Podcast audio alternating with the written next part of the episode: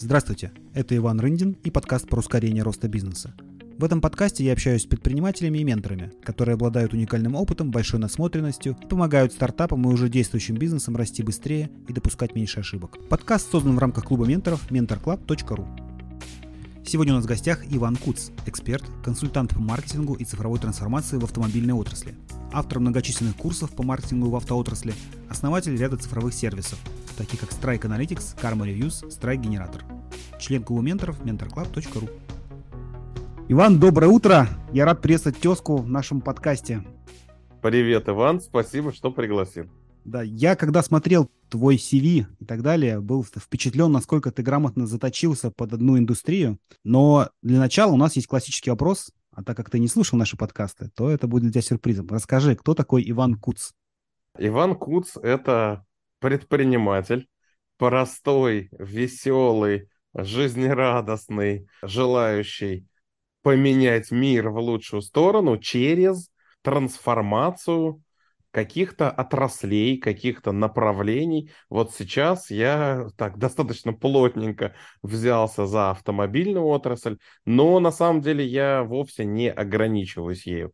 Кроме этого, я еще являюсь отцом двоих прекрасных сыновей, мужем и другом некоторым людям. Вот. А и еще я ментор. С недавних пор я ментор бизнеса. Супер, мы еще обязательно про эту часть твоей жизни поговорим. Для начала, наверное, мир был бы неполным, скажем так, если бы мы не поговорили про автомобильную отрасль сейчас. Ты сейчас все-таки как эксперт в автомобильной отрасли в первую очередь выступаешь. Расскажи, пожалуйста, что сейчас происходит вообще в автомобильном мире, которым ты занимаешься? Ты же только в России занимаешься или не только? Я сейчас занимаюсь э, не только в России, а еще и в странах таможенного союза но э, большинство моих усилий все-таки сосредоточено в России. Но рынок, вернусь к основному вопросу, рынок э, сейчас э, падает, причем падает он относительно ну, предыдущих лет, относительно времен ковида, и особенно страдают новые автомобили, рынок новых автомобилей, потому что многие бренды ушли из России. При этом развивается параллельный импорт. Нужно рассказать, что да, такое Да, конечно, очень импорт? интересно. Практически mm-hmm. каждого предпринимателя так или иначе касается автомобильная тема, потому что все... Понятно. Да, Параллель... и мечты про, про автомобили часто включают да, автомобили, и текущее состояние всегда присутствует автомобиль, поэтому, конечно, это ты для всех будешь полезен здесь. Параллельный импорт – это, скажем так, ввоз автомобилей, который не э, санкционирован самой маркой, самим брендом. Да, предположим, у нас есть бренд X, который официально заявил о своем уходе из России. Но люди в России хотят на этом бренде X, на автомобилях этого бренда ездить. И они приходят в дилерские центры и говорят, дорогой дилер, мы хотим ездить на автомобилях этого бренда. А дилер говорит, к сожалению, официальный дистрибьютор больше нам не отгружает автомобили и отгружать не будет тогда э, клиенты говорят, ну а есть какие-то другие варианты? Дилер говорит, есть. Э, например, привезти автомобиль для вас из другой страны, там под заказ или не под заказ. Э, клиент говорит, да, хорошо, а что с гарантией? И здесь крупные дилеры, крупные дилерские группы, да, а у нас сейчас их не так много на самом деле, да, они э, в этот момент понимают, что да, мы хотим вести машины из-за границы э, не от э, дистрибьютора, а самостоятельно и организуют этот канал. У нас сейчас продается, ну, по недавним данным, до 10% продаж автомобилей – это автомобили, ввезенные в страну с помощью параллельного импорта. Это немало. Я слышал, что в этом году вроде как планируется около 700 тысяч автомобилей продать новых всего. То есть это в разы меньше, чем были, было в прошлые годы. Но даже да. Примерно 70... в два, а то и в два с половиной раза. Ну, даже там 70 тысяч автомобилей, ввезенных параллельным импортом, такие, то есть это, по сути, в рукопашную, что называется, то есть под конкретного клиента это немало. Не, Ну, это даже не под конкретного клиента. А, дилерские группы, это просто как бы они спрос таким образом проверяли, да? Здесь можно называть название дилеров или У нас лучше? нет никаких ограничений. Мы... А, все. Я просто на всякий случай. Короче, например, компания Ключ Авто ввезла несколько тысяч уже автомобилей параллельным импортом. Более того, они не просто ввозят для клиентов, они еще и перепродают их другим дилерам. Считаю это таким маленьким, маленькой победой, и это круто. И не только ключ, на самом деле. Прикольно. То есть это такой, они оптовый бизнес создали у себя. Да, да, да, да, да, именно так. Но, конечно, на параллельном импорте все не заканчивается. Как мы знаем, у нас открывается и развивается сейчас большое количество китайских брендов. Да, все вы наверняка слышали и Cherry, и Амоду, и Exit, и Джили, и так далее, и так далее, и так далее. Много-много-много разных брендов китайских. Есть бренды уже более такие, ну, серьезные, в смысле, они вышли чуть раньше, да, например, Джили и Черри. Есть те, кто там последовал за ними. И здесь э, нужно понимать, что сейчас э, к китайцам может быть отношение не супер крутое, потому что ну, были бренды, которые заходили на рынок раньше, например, Лифан, и они, ну, как бы немножко изгадили впечатление от китайцев, да, вот. Автомобили были плохого качества, однозначно. Теперь это совершенно другие машины, и я могу сказать, что можно смело покупать китайские машины без страха. Появляется много китайских брендов, и они очень сильно и быстро плодятся, и относиться к ним можно так же, как когда-то относились к корейцам. Так вот, сейчас Китай, китайские автомобили проходят путь, который когда-то проходили корейцы. А, наши прекрасные Hyundai и Kia, да, которые мы отлично с вами знаем, они очень хорошо подвинули рынок, и Солярис и Рио сейчас, как вы видите, в такси, а также всякие К5 и Сонаты и прочее, прочее, да, ну, то есть это реально популярный автомобиль, я уверен, что и китайцев ждет такое же будущее, если они закрепятся и ну, не будут давать задний ход, что называется, да. А такая история, вот. она с корейцами, допустим, с активным развитием, она только в России или по всему миру корейцы потихонечку теснят там немцев, японцев? Корейцы очень сильно теснят, и даже американцев в Америке. Mm. Я когда-то был в этой стране, вот, и там, допустим, ну, Kia не очень, а вот Hyundai прям всю дорогу. Ну, то есть очень много Hyundai, там они занимают значительную долю рынка, понятно, не так, как у нас, не так, как э, там еще где-то, да, но, но, но, но там есть эти машины на дорогах, и они однозначно и активно производятся для э, американского рынка, и там себя достаточно уверенно чувствуют.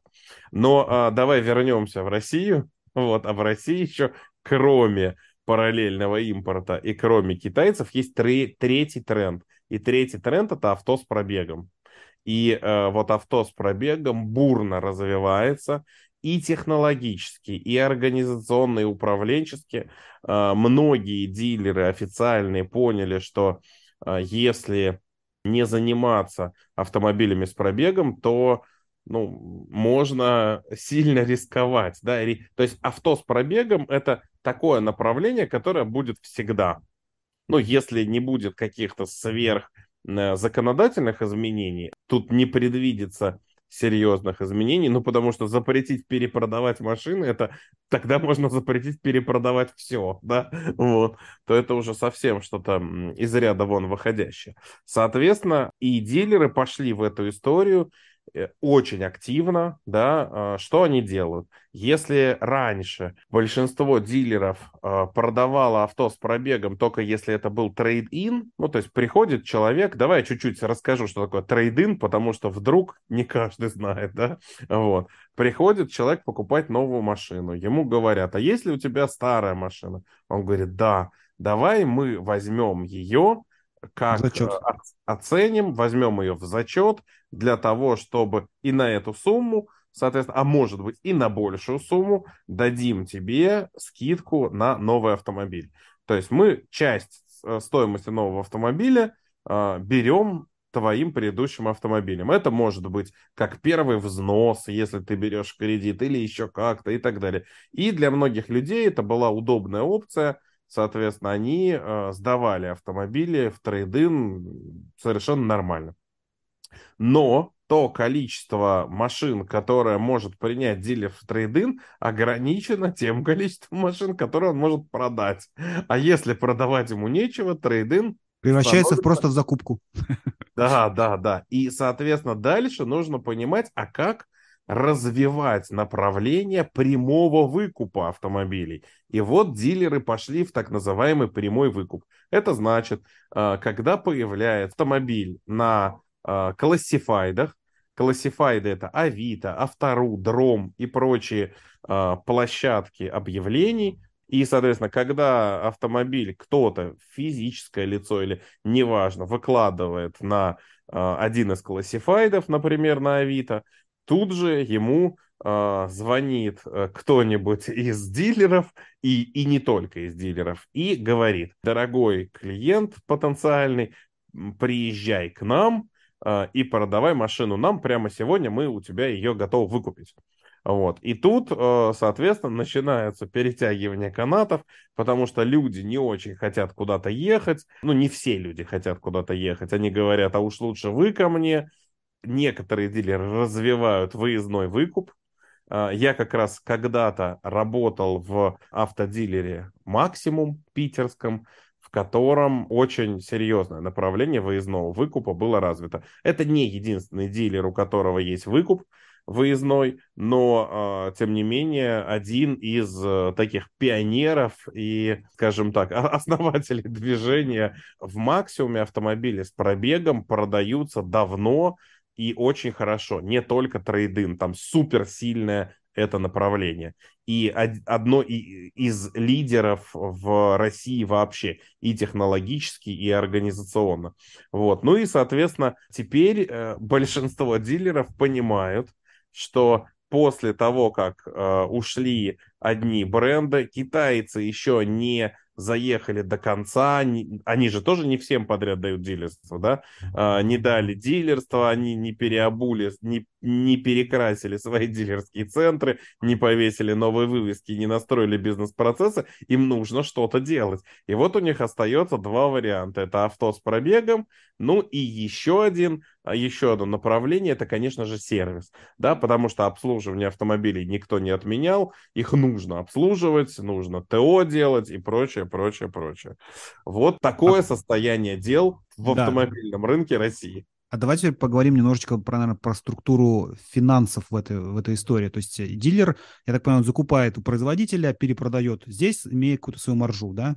Тут та же самая схема, в принципе, с выкупом. Ты выкупаешь за X, там, не знаю, за миллион да. купил, за миллион, там, 200 продал. Вот эта маржинальность в БУ автомобилях и в новых, она как соотносится между собой? Она, есть... конечно, разная. Ну, давай так. Норма прибыли э, в, у нормального дилера в обычном режиме 5-6% от стоимости автомобиля. То есть, если автомобиль миллион, то э, в обычное время дилер зарабатывает 60 тысяч. Это, мне кажется, немного. Это вообще, вообще немного. Так, а это, это немного, это, но... Это, это валовая прибыль? Это еще оттуда еще расходы несет? Или... Э, это валовая прибыль. Но, но, дилеры хитрецы, вот. И если ты же наверняка слышал фразу «честный дилер, бедный дилер». И поэтому что делают дилеры? Ну, здесь еще очень сильно зависит, превышает ли спрос предложения или нет, да? Вот до момента начала ковида не было дефицита. И был рынок клиента. И в, на этом рынке клиента были дорогие лиды, и предложение превышало спрос, и дилеры за клиентов боролись. А, сильно боролись. И, соответственно, а, что произошло потом? Потом спрос начал превышать предложение, и уже дилеры стали выбирать клиентов. На каждую машину появилось много клиентов, потому что ну, цепочки поставок нарушились, соответственно, машины уже тогда ехало меньше у не очень умных дилеров, очень умных и прозорливых они затарились по максимуму, все свои склады затарили, вот, и, ну, договорились на то, что у них будет много машин. И, соответственно, здесь маржа маржа доходила до миллиона. То есть дилер и это в масс-сегменте, да, а если брать премиалочку, да, то там и 2 это миллиона, и 3 миллиона, и так далее, и так далее. Короче, дилеры очень сильно выжимали клиентов и выбирали клиентов. Но, разумеется, я сейчас тут немножечко чуть углублюсь в эту тему, если интересно. Да, если интересно. Ты, это ты, ты сейчас говоришь про какой период? Уточни, про период тут начала 22 года?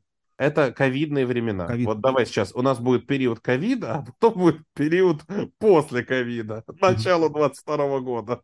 Хорошо? Да-да. Вот. Соответственно, в период ковида дилеры зарабатывали очень много. Каким образом? Они поняли, что их склады не резиновые, и, соответственно, вот то, что у них есть, им придется тянуть до конца ковида каким-то образом. Или еще что-то делать. Соответственно, не пришлось, если честно, но, тем не менее, ощущение это было. И они начали поднимать цены.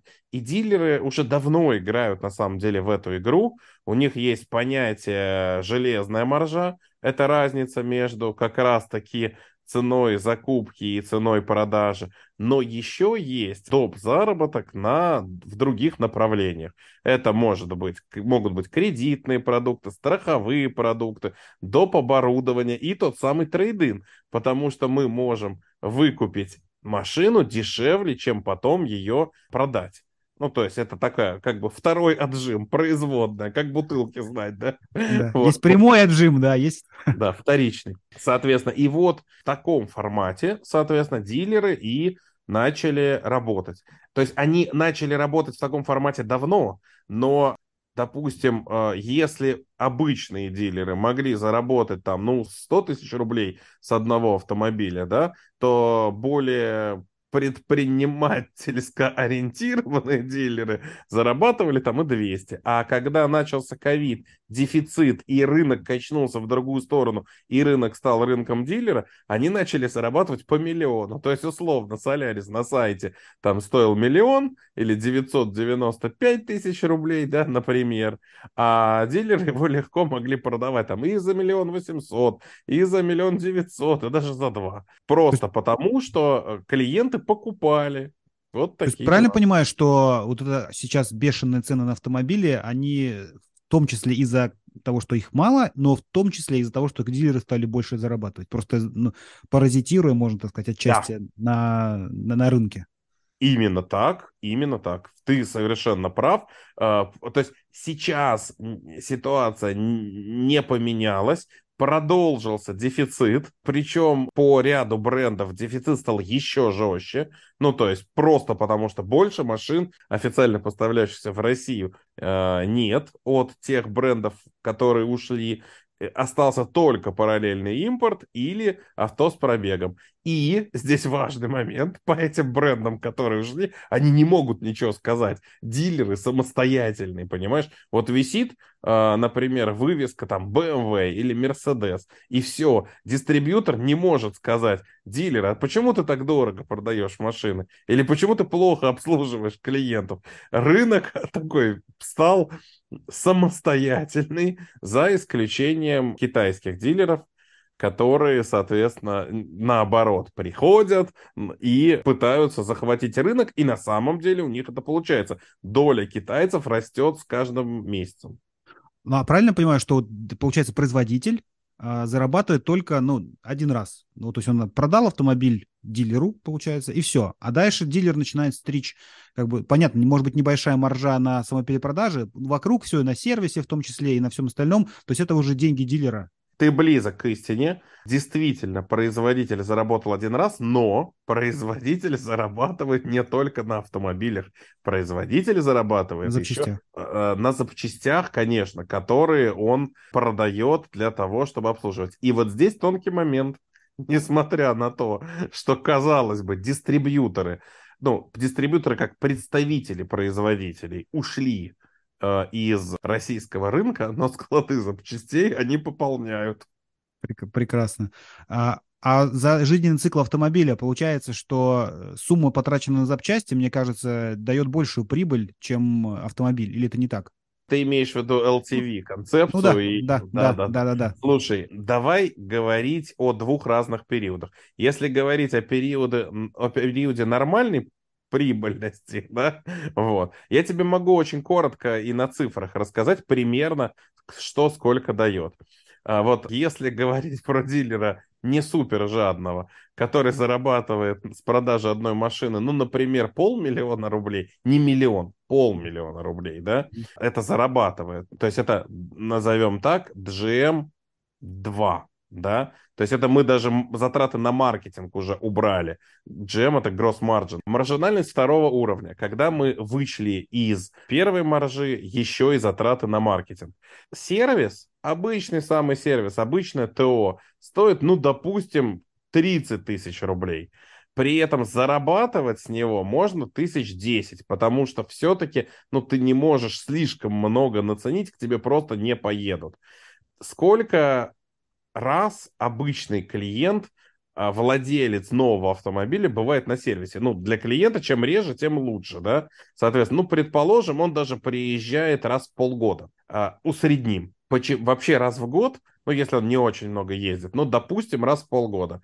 И если он будет приезжать раз в полгода и даже там менять колеса, ну, в смысле, эти, резину, там, допустим, мыться, еще какие-то доп. услуги ему продают, да, все равно вот этой маржи на 500 тысяч наковырять очень сложно, но пусть даже это, не знаю, 10 визитов, допустим, 5 лет жизненный цикл, 5 лет э, машина у человека, да, вот он приехал за 5 лет 10 раз.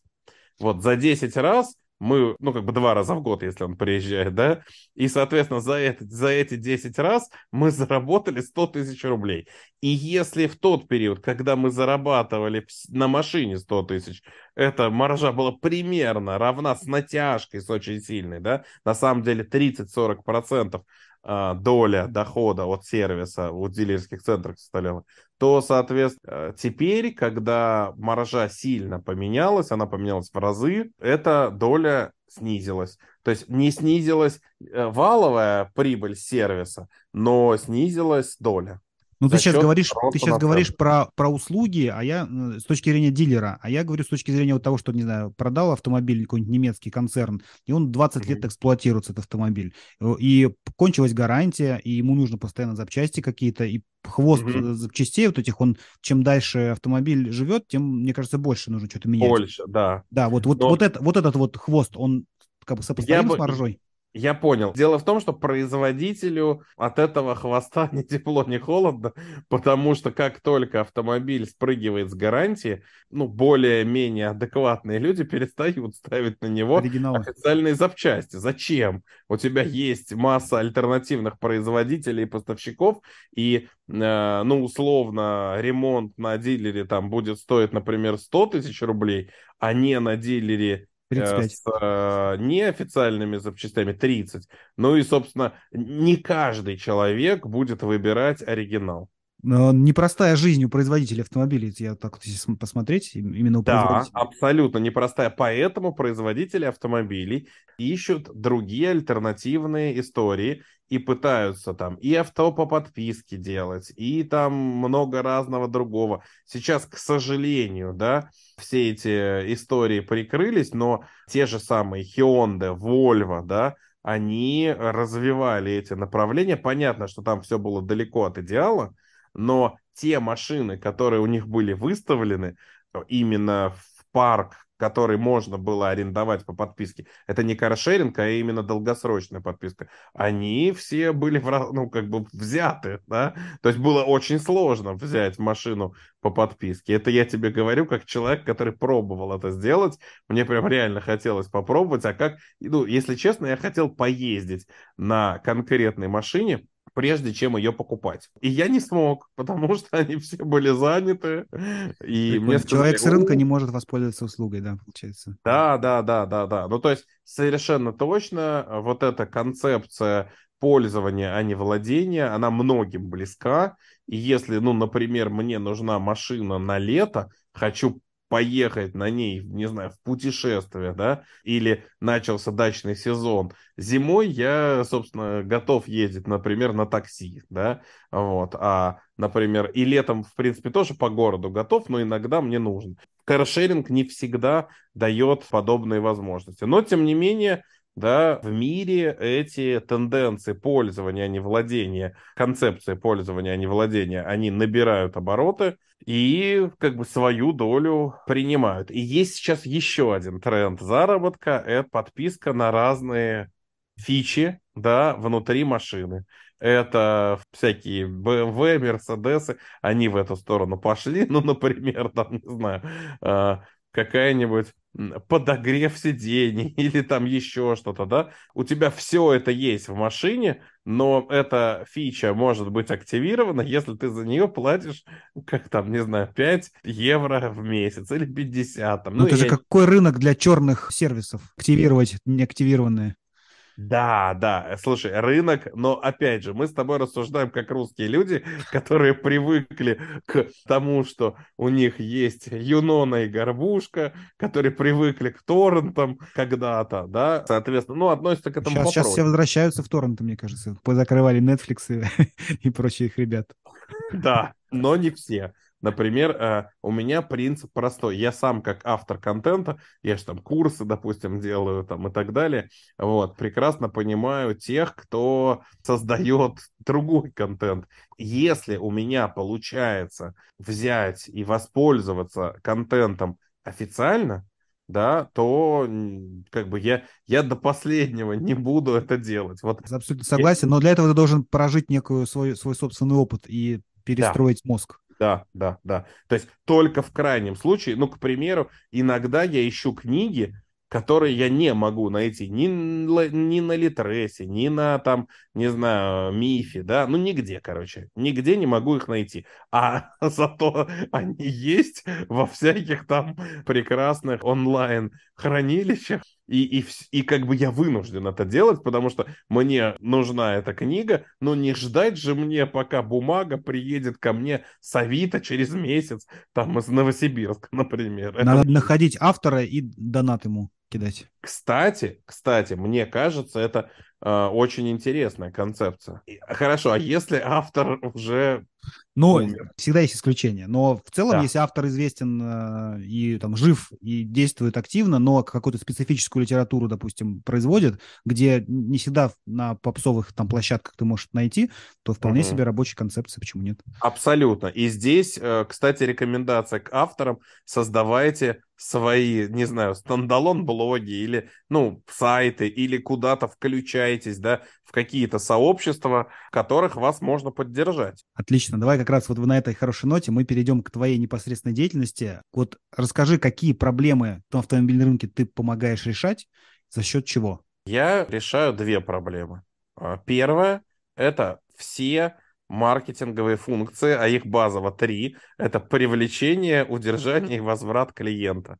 И здесь нужно сказать о том, что если говорить про рынок дилеров, то там э, маркетинг, он такой, ну, неполный, потому что спрос формирует бренд.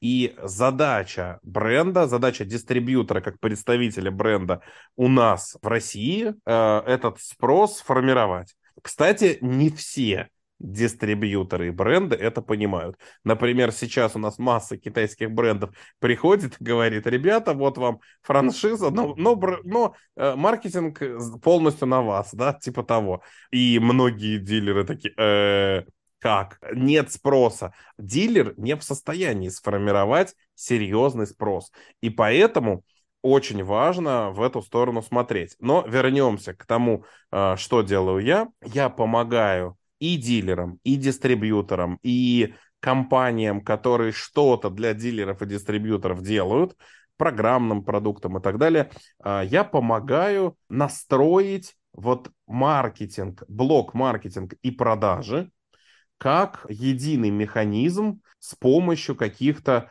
инструментов да, и подходов. И здесь можно, например, привести очень, очень простой пример приведу это учет трафика, учет лидов, да, вот у многих компаний, и здесь на самом деле не только автомобильная область, вообще любых компаний, у них большие проблемы с учетом, а с учетом лидов проблемы еще больше. Например, есть у них какая-нибудь небольшая компания, у них есть ресепшн, на который звонят. И просто из-за того, что у них не поставлен учет, нет регулярного регулярной проверки того, сколько людей позвонило и сколько из них зарегистрировано как лиды, из-за этого компания теряет деньги, потому что на местах люди так или иначе могут лениться. Или даже специально не брать какие-то обращения и не фиксировать их по одной простой причине. Как только предприниматель, директор, да, а, в какой-то момент начинает мерить конверсию из лидов в продаже. А, соответственно, если мы часть лидов не зарегистрировали, конверсия выше. И, соответственно, вот таких ситуаций, их, они просто в 95% случаев. Нет вот. звонка, нет продажи, нет проблем. Нет конверсия. звонка, нет продажи. И, соответственно, первое, это правильно поставить учет трафика и э, учет лидов и сделать это так, чтобы он был математически точным. У меня даже есть концепция, которую я называю нулевая терпимость к потерянным лидам. То есть у нас должно быть ноль потерянных лидов. Любое обращение, обращение может быть нецелевым, да, и здесь нужно вводить квалификацию лида. И вот это на самом деле вообще на уровне страны почти нигде не введено, за исключением самых-самых думающих и прогрессивных компаний. Вот. Причем самое интересное, я думал, я вышел сам из электронной коммерции, то есть вообще я айтишник и маркетолог, я самоучка, да, я айтишник, продукт там и, и много всего, и предприниматель. Маркетологом я стал, будучи в электронной коммерции. Просто читал книжки, потому что нужно было закрывать эту компетенцию, а неким было ее закрыть, и, соответственно, я э, начал развиваться, мне понравилось, много разных интересных вещей было сделано, когда я занимался плотной электронной коммерцией, я ей занимался почти 10 лет. Точнее, а в, каких, в каких компаниях ты работал? В начале э, была такая компания «Альтернатива Синицы» в Питере. Ноутбуки, вот. я да, да, да. И не только, и холодильники, и телевизоры. Соответственно, эта компания сделала две э, вещи. Первое, это сначала розничная сеть просто была создана из розничной сети альтернативы Синицы, и интернет-магазин. Интернет-магазин назывался «Торговля со склада». Соответственно, когда я туда пришел, я сказал, ребята, торговля со склада как-то не очень, давайте как-то по-другому. И, короче, был придуман бренд «Закажи», «Закажи 24» для того, чтобы подчеркнуть, что мы работаем и ночью, и это реально так и было. И, и вот в этом интернет-магазине я буквально от, ну, назовем так, менеджера по проектам, менеджера по продукту, Тогда еще, честно говоря, это было очень давно. Тогда и слов-то таких не было, да, так же, как слов колл-трекинг и так далее. А мы уже делали статический колл-трекинг у себя, представляешь? Выкупали номера и, соответственно, смотрели, с каких каналов нам больше звонят. И там я проработал с 2005 по 2000 2011 год. Потом просто интернет-магазин купила другая компания, компания Техношок. Я еще полгода там отработал и потом ушел вместе с командой разработчиков создавать в, в другой интернет-магазин. Он называется Аудиомания, он жив по сей день. Соответственно, создавать систему складского учета производства, так называемые VMS-системы или WMS-системы, да, Warehouse Management System. Мы сделали эту систему, а уже после этого я пошел в свои стартапы. Извини, что мы только сейчас дошли до какого-то... Ну, нет, твой играть. опыт, он э, привносит, скажем так, понимание того, какой путь ты прошел, чтобы было понятно, откуда у тебя вот айтишные компетенции, откуда ты понимаешь все эти элементы маркетинга и так далее. Это очень, очень правильный, на мой взгляд, такое предыстория. Ну, так, давай вернемся к... случае я просто об этом сказал. Да, а теперь к... давай вернемся к э, функциям, да? Да. Первое, с чего я хочу, ну, о чем я говорю, это маркетинг. Но такой глубокий маркетинг, не только реклама. У нас, к счастью или к сожалению, не знаю, но а, очень серьезная компетенция в стране именно по управлению разными рекламными инструментами. У нас отличные контекстники, отличные таргетологи там и так далее, и авитологи. Да? Сейчас много разных направлений рекламщиков. Но при этом именно маркетинг это не только реклама, это возможность и, собственно, делание определенных вещей, которые клиенту помогают выбрать именно ту компанию, бренд и так далее, которая ему нужна. То есть это некое формулирование пользы или полезности да, для клиента и донесение. И опять же, у меня есть такая концепция сердце, мозг, кошелек. Да? Э, мы должны... То есть задача маркетолога соединить сердце клиента, потому что клиент на самом деле выбирает иррационально и, а потом только придумывает для себя рациональное объяснение своих действий, да, того, что он делает. Кстати, вот, извини, это... перебью, а по поводу того, кто принимает решение о покупке автомобиля, это больше женщины или мужчины? По-разному. Но, но я скажу так, для кого автомобиль, тот решение принимает. Если это первый автомобиль в семье, в которой, например, есть дети, то, конечно, женщина будет участвовать в выборе. Вопросов нет. Ну и здесь, видишь, э, семьи бывают разные. Где-то патриархат, а где-то нет. Единой э, такой какой-то концепции понимания, что 70% женщин, такого нет в автомобилях? Нет, нет, я не могу так сказать. Но при, при том, что я искренне пытался нащупать эти зависимости, паттерны. корреляции, паттерны, да, и я их не нашел. Но э, маркетинг это только часть того, чем я занимаюсь, и тех функций, соответственно, э, которые я помогаю настроить. Соответственно, после маркетинга, как э, логично, что идут продажи. И здесь я помогаю бизнесам настроить продажи. Причем это вовсе не обязательно могут быть автодилеры. Внутри автомобильного бизнеса, конечно, я знаю гораздо больше деталей, нюансов. И прямо, если честно, у меня уже есть прям так называемый э, джентльменский набор для дилера. То есть, типа, делай раз, делай два, делай три, используй вот это, это, это, и э, гарантированно получишь результат на 4 с плюсом.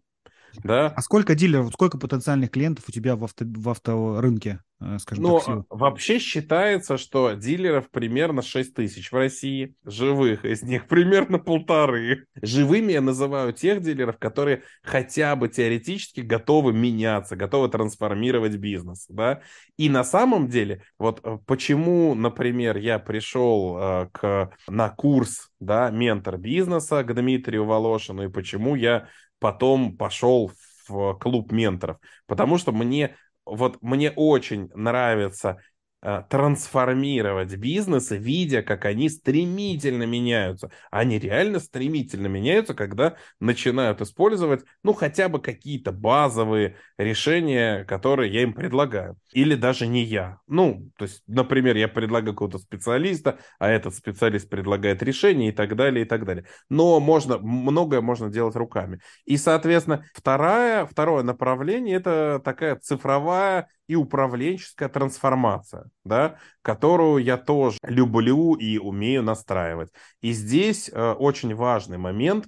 Большинство предпринимателей не только у нас в стране, а вообще они просто не знают некоторых подходов, да, ну, то есть определенная недоученность, но как бы ее можно понять. Люди не учились бизнесу, они учатся на своих ошибках. И когда приходишь и говоришь, а вот смотри, например, у тебя есть там, не знаю, продавец, который пропускает клиентов. Клиенты заходят, а он их пропускает. Вот ставим такую-то систему, она позволяет, ну, например, систему видеофиксации пешеходного трафика. В этот момент предприниматель говорит, зачем? Ну, давай попробуем. И, то есть а, ответ очень простой. Затем, чтобы не терять да, людей, уже которые пришли ножками в магазин или в дилерский центр. Это же тоже стоит денег, это же все через маркетинг. Это стоит быть... еще больше денег. Один такой человек в дилерском центре в среднем может стоить там 20-50 тысяч рублей. Если посмотреть на маркетинг. К нему могут не подойти, с ним могут даже не поздороваться, да, и, соответственно, мы сталкиваемся с тем вопросом, ну, например, да, что а какие технологии продаж использовать для того, чтобы хотя бы не терять клиентов.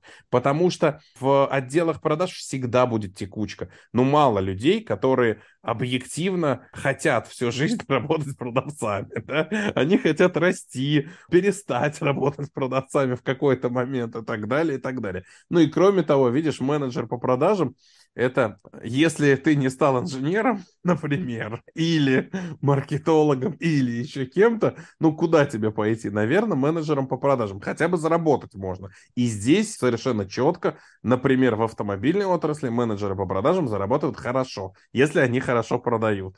А вот здесь что первично, курица или яйцо? Тут мне кажется, что в автомобильном бизнесе средний уровень менеджер продажам достаточно высокий относительно других сегментов. Это потому, что там хорошо платят, и туда приходят люди, которые уже что-то умеют, ценят себя, либо их учат там так, что они там хорошо продают и поэтому хорошо зарабатывают. Слушай, а здесь и то, и другое. Их в хороших дилерах их действительно учат. Более того, есть дистрибьюторские нормы, нормативы учебные, ну, например, на знание продукта. Ты не можешь быть продавцом с бейджиком продавца до тех пор, пока ты не знаешь продукт да, ты должен понимать, у такой-то машины такая-то мощность двигателя, такие-то особенности там и так далее, и так далее, да. Кроме этого, тебя прямо на базовом обучении, на курсе молодого бойца учат, что ты вначале должен выявить потребность. После того, как ты выявишь потребность, да, там, ну и так далее, и так далее. Восемь шагов, там, в общем, там много разных технологий, которые реально работают. Сам, они, они же не нами придуманы, да, они придуманы э, теми, кто занимался продажами давно и с удовольствием. Еще до нас.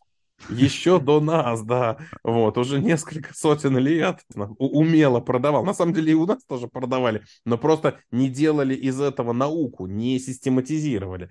Технологии они были. И что делаю я? я э, на эти принципы накладываю какие-то цифровые инструменты, которые позволяют трекать, ну или отслеживать, извините, да, э, отслеживать каждый следующий этап, понимать, э, насколько удовлетворен клиент на каждом из этих этапов и делать выводы по управлению коллективом, который участвует в сделке, в любой, в одной, во второй, во всех сделках, и, соответственно, таким образом управлять бизнесом на основе данных. Да? Data-driven decision. А ты можешь сказать, какие примерно вот, не знаю, конверсии в абсолютных цифрах могут быть у некого усредненного э, дилера? Что в начале воронки, сколько там тысяч человек и сколько в итоге продаж может быть? Да, очень, очень легко скажу. Э, я просто, я наизусть это помню, да. Но если взять хорошего крупного дилера, э, давай пойдем снизу воронки, так проще, угу. да. А, если дилер продает 100 машин в месяц, он уже молодец. То есть это хороший дилер, который 100 машин в месяц продает? Хороший дилер продает 100 машин в месяц. Угу. И э, в Питере есть еще более хорошие дилеры, чем хорошие, да, да и на самом деле и в Москве тоже, да, они продают по 300 машин в месяц, но это просто уже, ну, прям сильно, да, это чемпионские результаты, и я тебе могу сказать, что, например, вот в максимуме период, когда э, я руководил маркетингом, Hyundai с одного дилерского центра выдала 300 с лишним, 314, если я не ошибаюсь, могу там на несколько машин ошибиться, 314 автомобилей в месяц, и это был самый сильный результат в России по всему Hyundai. Самый сильный результат. При том, там не самый большой дилерский центр. Но это когда вот такой уровень продаж, э, нужно очень-очень много автоматизаций, поддерживающих процессов, ускорений там и так далее, и так далее, и так далее. То есть реально... 10 машин в день, это сколько менеджеров, которые это все продают? Получается? Примерно 40 менеджеров по продажам. Серьезный затрат. Так, хорошо, давай пойдем снизу воронки. Чтобы продать 100 автомобилей... Чтобы нужно... продать 100 автомобилей, примерно конверсия из квалифицированных лидов в продаже хороший показатель, хороший бенчмарк, это 14%. Но для простоты расчетов можно взять 10%. Соответственно, чтобы 100 продать, нужно 1000 лидов привлечь. Лид в данном случае это человек, Лид который... э, квалифицированное и пришел, но, и пришел ножками, и позвонил, но, но уже хочет. То есть, э, ну, Позвонил, разные- разные. написал, пришел, все что угодно. Допустим, у меня есть собственная авторская методика учета лидов, да, и их квалификации. Ну, я тут не хочу себя перехваливать. Понятно, что я тоже какие-то вещи там заимствовал, но тем не менее я ее сформулировал, и она стала неким стандартом де-факто в автомобильной сфере. Я ей со всеми делюсь, да, э, методологией учета лидов. И здесь э, основной принцип следующий, что вне зависимости от того, какой тип лида, или точнее тип обращения даже, вот так, да, это может быть звонок, обратный звонок, чат, там, мессенджер, пешеход, видеозвонок, как угодно, обр- форма обратной связи. Мы в любом случае фиксируем обращение. После того, как мы зафиксировали обращение, мы его квалифицируем. Квалифицируем по формальным критериям. Для чего нам нужны формальные критерии? Чтобы никто не мог сказать, я не квалифицировал его, потому что я так думаю, да?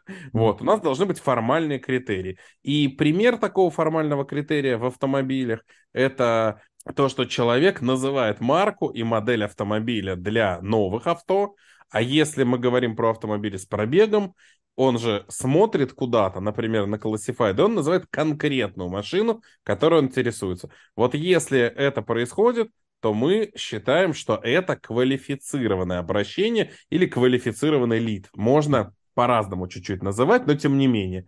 И вот из таких квалифицированных лидов там 10-14% людей становятся клиентами. Так, еще выше на воронку. Э, Еще продолжать. выше на воронку, дальше мы поднимаемся к а, откуда берутся лиды и обращения. Лиды и обращения берутся с любых источников рекламы, с любых э, источников там, ну это не только реклама может быть, но могут быть, например, геосервисы, точка на карте наша, да, Мгм. наша карточка э, магазина или дилера или всего чего угодно. И, соответственно, или сайт, что тоже немаловажно. И здесь конверсия из тех, кто приходит, давай поговорим про сайты, потому что на них мы хорошо можем влиять. Аналогичным образом можно и другие точки приземления тоже улучшать. Соответственно, сайт э, должен быть простой, понятный, с э, элементами доверия, э, и сразу же с пониманием того, а зачем ты там оказался, да, и, соответственно, вот здесь ключевой момент, что у те сайты, которые дистрибьюторы выдают дилерам как, э, ну, как бы обязательные к использованию, они с точки зрения показателя конверсии плохие. Они дают конверсию из посетителя в обращение примерно полпроцента. Соответственно, одним из э, моих коронных буквально заходов является следующее. Оставьте сайт, пусть э, он остается, не трогайте его, создайте посадочные страницы или лендинги конкретных моделей или общую посадочную страницу, но упрощенную. На ней конверсия будет выше. И это оправдывает себя. Конверсия из посетителей в уже квалифицированные лиды, не в обращение, а в квалифицированные лиды, у меня максимальная достигала 4%. Да, там 3,8, 4 для автомобильного бизнеса, где, ну, не каждый далеко хочет сразу купить машину, это очень серьезный показатель. Ну, то Это есть мы, прям мы говорим, если мы даже возьмем показатель. 3%, там даже 2% возьмем, то это Да. примерно из, чтобы тысячи квалифицированных лидов, нам нужно 50 тысяч вот людей на сайте. Это уже серьезная цифра. И, месяц. соответственно, чтобы создать, ну давай по-честному говоря, да, э, не все люди приходят через сайт. Потому что у нас есть и классифайды, у нас есть геосервисы, у нас есть, в конце концов, клиенты, которые ждали и сейчас вернулись, есть существующие клиенты и так далее. То есть новых клиентов 50 тысяч нам не надо. Но тысяч тридцать надо. Откуда же их брать? Их брать, разумеется, из всех наших каналов рекламы, которые мы все знаем, и часть из которых теперь, к сожалению, тоже не работает. Вот, я как маркетолог, для меня это очень серьезная боль.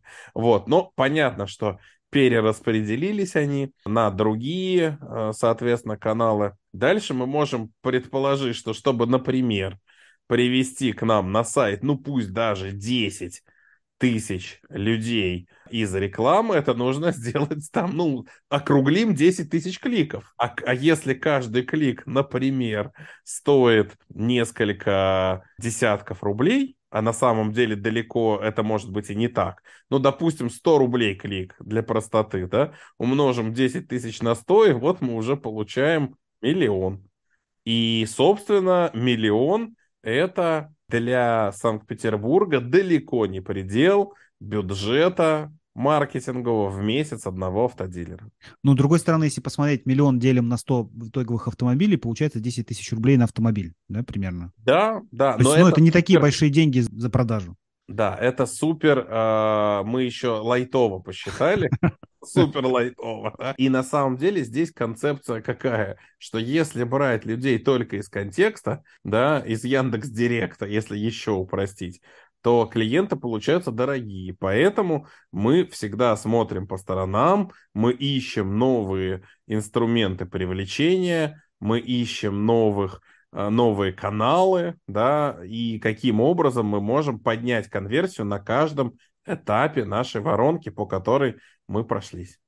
Отлично. Давай того поговорим про тему менторинга. Вот как ты пришел в менторинг и как ты сейчас реализуешься как ментор? Кого ты менторишь, может быть, и в какой формат тебе близок? Да, а, с удовольствием расскажу. Я пришел в менторинг из консалтинга и создания своих продуктов, улучшающих как раз те самые кусочки, показатели конверсии на каждом этапе. И консалтинг у меня был и маркетинговый, и продажный, и так далее, и так далее и мне не хватало какого-то вот такого замкового камня, да, вот, который общую концепцию мне завершит. Что-то меня подтолкнуло, на самом деле меня подтолкнули два бесплатных урока на том самом курсе. Я решил посмотреть, а зайдет или не зайдет. Зашло. Мне очень понравилось. Мне понравился Дима Волошин как преподаватель. Я сам преподаватель, и я знаю, насколько сложно построить хороший курс. Я прям кайфанул. Я решил, что все, буду учиться. И в процессе обучения несколько клиентов моих на консалтинге начали задавать по этому обучению мне вопросы. И я, соответственно, начал задавать. Прямо в, в рамках домашнего задания там это нужно было делать. И, соответственно, так вышло, что в начале в бесплатном режиме мы договорились с некоторыми э, моими клиентами, а потом уже перешли на режим с финансированием. Вот так я оказался в метаринге. И в чем твой формат? Что ты как основной э, результат, может быть, да, продаешь? Э, ты занимаешься менторингом именно продаж и маркетинга или в целом по бизнесу? Ты... Нет, я, конечно, занимаюсь в целом по бизнесу, но просто, например, если говорить про финансовый учет и организацию, и здесь я скорее порекомендую хорошего фин-директора, который настроит правильный финучет, правильные отчеты, да, и, соответственно, буквально за ручку проведет предпринимателя, если ему не хватает компетенций, чем буду в эту тему лезть сам, да, ну, то есть я берусь за полный менторинг, но, тем не менее, некоторые блоки считаю не своей коронкой, ну, например, э, вот финансы, как я уже сказал, или бухгалтерию, да, я, я вообще не бухгалтер, вот, но э, из тех блоков, которые супер сильно нужны, это, например, HR, у меня, у меня есть суперспособность находить молодых талантов. Вот не знаю, как так получается, но находить и увлекать, заинтересовывать, вести за собой. И, соответственно, я каким-то образом это могу передать предпринимателю, может быть, не в полной мере, но достаточной для того, чтобы его бизнес стал более результативным и достигал цели. Есть какие-то у тебя промежуточные, может быть, результаты с твоими менти, которые ты можешь там поделиться в формате того, как, как ты видишь, скажем так, эти промежуточные результаты, как, что замечают менти, что меняется у них в бизнесе? А, они начинают как это, внедрять регулярный менеджмент, и это на самом деле база, да, ну то есть маркетинг плюс продажи плюс регулярный менеджмент плюс правильный HR плюс считание всего и внедрение систем аналитики в бизнес, именно моя коронка это системы аналитики, система сквозной аналитики. Я делаю, это один из моих продуктов, да, и, соответственно, здесь я могу сказать уже в цифрах, что один из менти вырос в два с половиной раза по количеству продаж, открывает новые точки и хочет уже выходить за пределы того города, в котором он... А что, чем он занимается? Занимается он автомобилями с пробегом, без официального дилерства, и сейчас он уже планирует открывать официального дилера. То есть он уже дорос и хочет. Круто, классная история. Ты рассказываешь только все, у меня такое ощущение, что ты там, работаешь круглыми сутками для того, чтобы это все реализовать. Расскажи, как твой день устроен, а, как ты планируешь свою работу, из каких частей состоит твой рабочий день, график. Я понял, а, постараюсь побыстрее. Я преимущественно рано встаю, но при этом рано встаю, я никогда не завожу себе будильник, кроме двух дней в неделю, когда мне нужно стать супер рано, я хожу на фитнес, вот, и здесь мне нужно стать типа, в 6.30, чтобы там успеть на тренировку. И вот в 6.30 я без будильника уже не просыпаюсь. Во все остальные дни я вожу э, ребенка младшего в детский сад, давая возможность своей любимой жене поспать Соответственно, отвел ребенка в детский сад к 9, вернулся, и вот у меня начался мой рабочий день. Работаю я преимущественно из дома, соответственно, планирую календарь заранее, есть, кстати, у Вани Замесина, по-моему, если я не ошибаюсь, так называемый календарь драйвин прам папам забыл, как это называется. Вот. Но смысл в том, что если у тебя есть дело, не просто запиши его как задачу, а поставь эту задачу сразу в календарь, чтобы она не абстрактно висела где-то с каким-то сроком выполнения, а ты конкретно знал, что вот в это время тебе ей нужно заниматься. Соответственно, у меня в этом календаре есть мои уроки, когда я кого-то учу, есть встречи, есть э, когда я сам учусь время, а оставшееся время я распределяю на думание, причем это думание, ну, выработку каких-то решений, подготовку презентаций для докладов, анализ каких-то вещей, которые мне нужны, да, ну, допустим, для компании Менти, да, нужно посмотреть, а все ли у них в порядке с маркетингом. Они мне присылают информацию, я смотрю, вот таким образом, но вот это я стараюсь планировать свой календарь. Но да, я не могу сказать, что я поздно ложусь спать, к 12, вообще в 11 мне уже спать хочется, и самое главное, мне, э, я хочу сказать, что я устаю, но это какая-то приятная усталость. Вот я прям кайфую от того, что я делаю, я э, с большой радостью делаю продукты, это как бы мой отдельный кайф продуктоформирования, когда, когда ты видишь, как то, что ты сделал, кому-то помогает, это вообще прям мега я недавно написал пост про то, какие действия я совершаю как предприниматель, там в виде глаголов. Этих глаголов было штук 20, там, ну, условно, думаю, считаю, мотивирую, э, там, решаю там, какие задачи, считаю, делаю таблицы там, и так далее. И один из комментариев был, а какое из этих действий приносит больше всего денег? Вот у тебя какое действие, которое ты делаешь, как ты считаешь, приносит тебе больше всего дохода? А, у меня есть ответ. Говорение. То есть чем больше а... говоришь, тем больше денег ты получаешь, получается. Да, да. Прекрасно. Мне кажется, Вань, лучше, лучше мало чем можно закончить, чем, чем вот этим. Вот спасибо тебе большое за то, что ты пришел к нам на подкаст. Было реально очень интересно. Я бы сказал, что можно было бы еще разочек встретиться по тематике твоих цифровых продуктов отдельно. О, вот, с большим удовольствием. Мне есть о чем рассказать. Да, спасибо. Это был подкаст про ускорение роста бизнеса, где предприниматели и менторы делятся со слушателями своим жизненным и бизнес-опытом. Подкаст создан в рамках клуба менторов mentorclub.ru. Услышимся в следующих выпусках.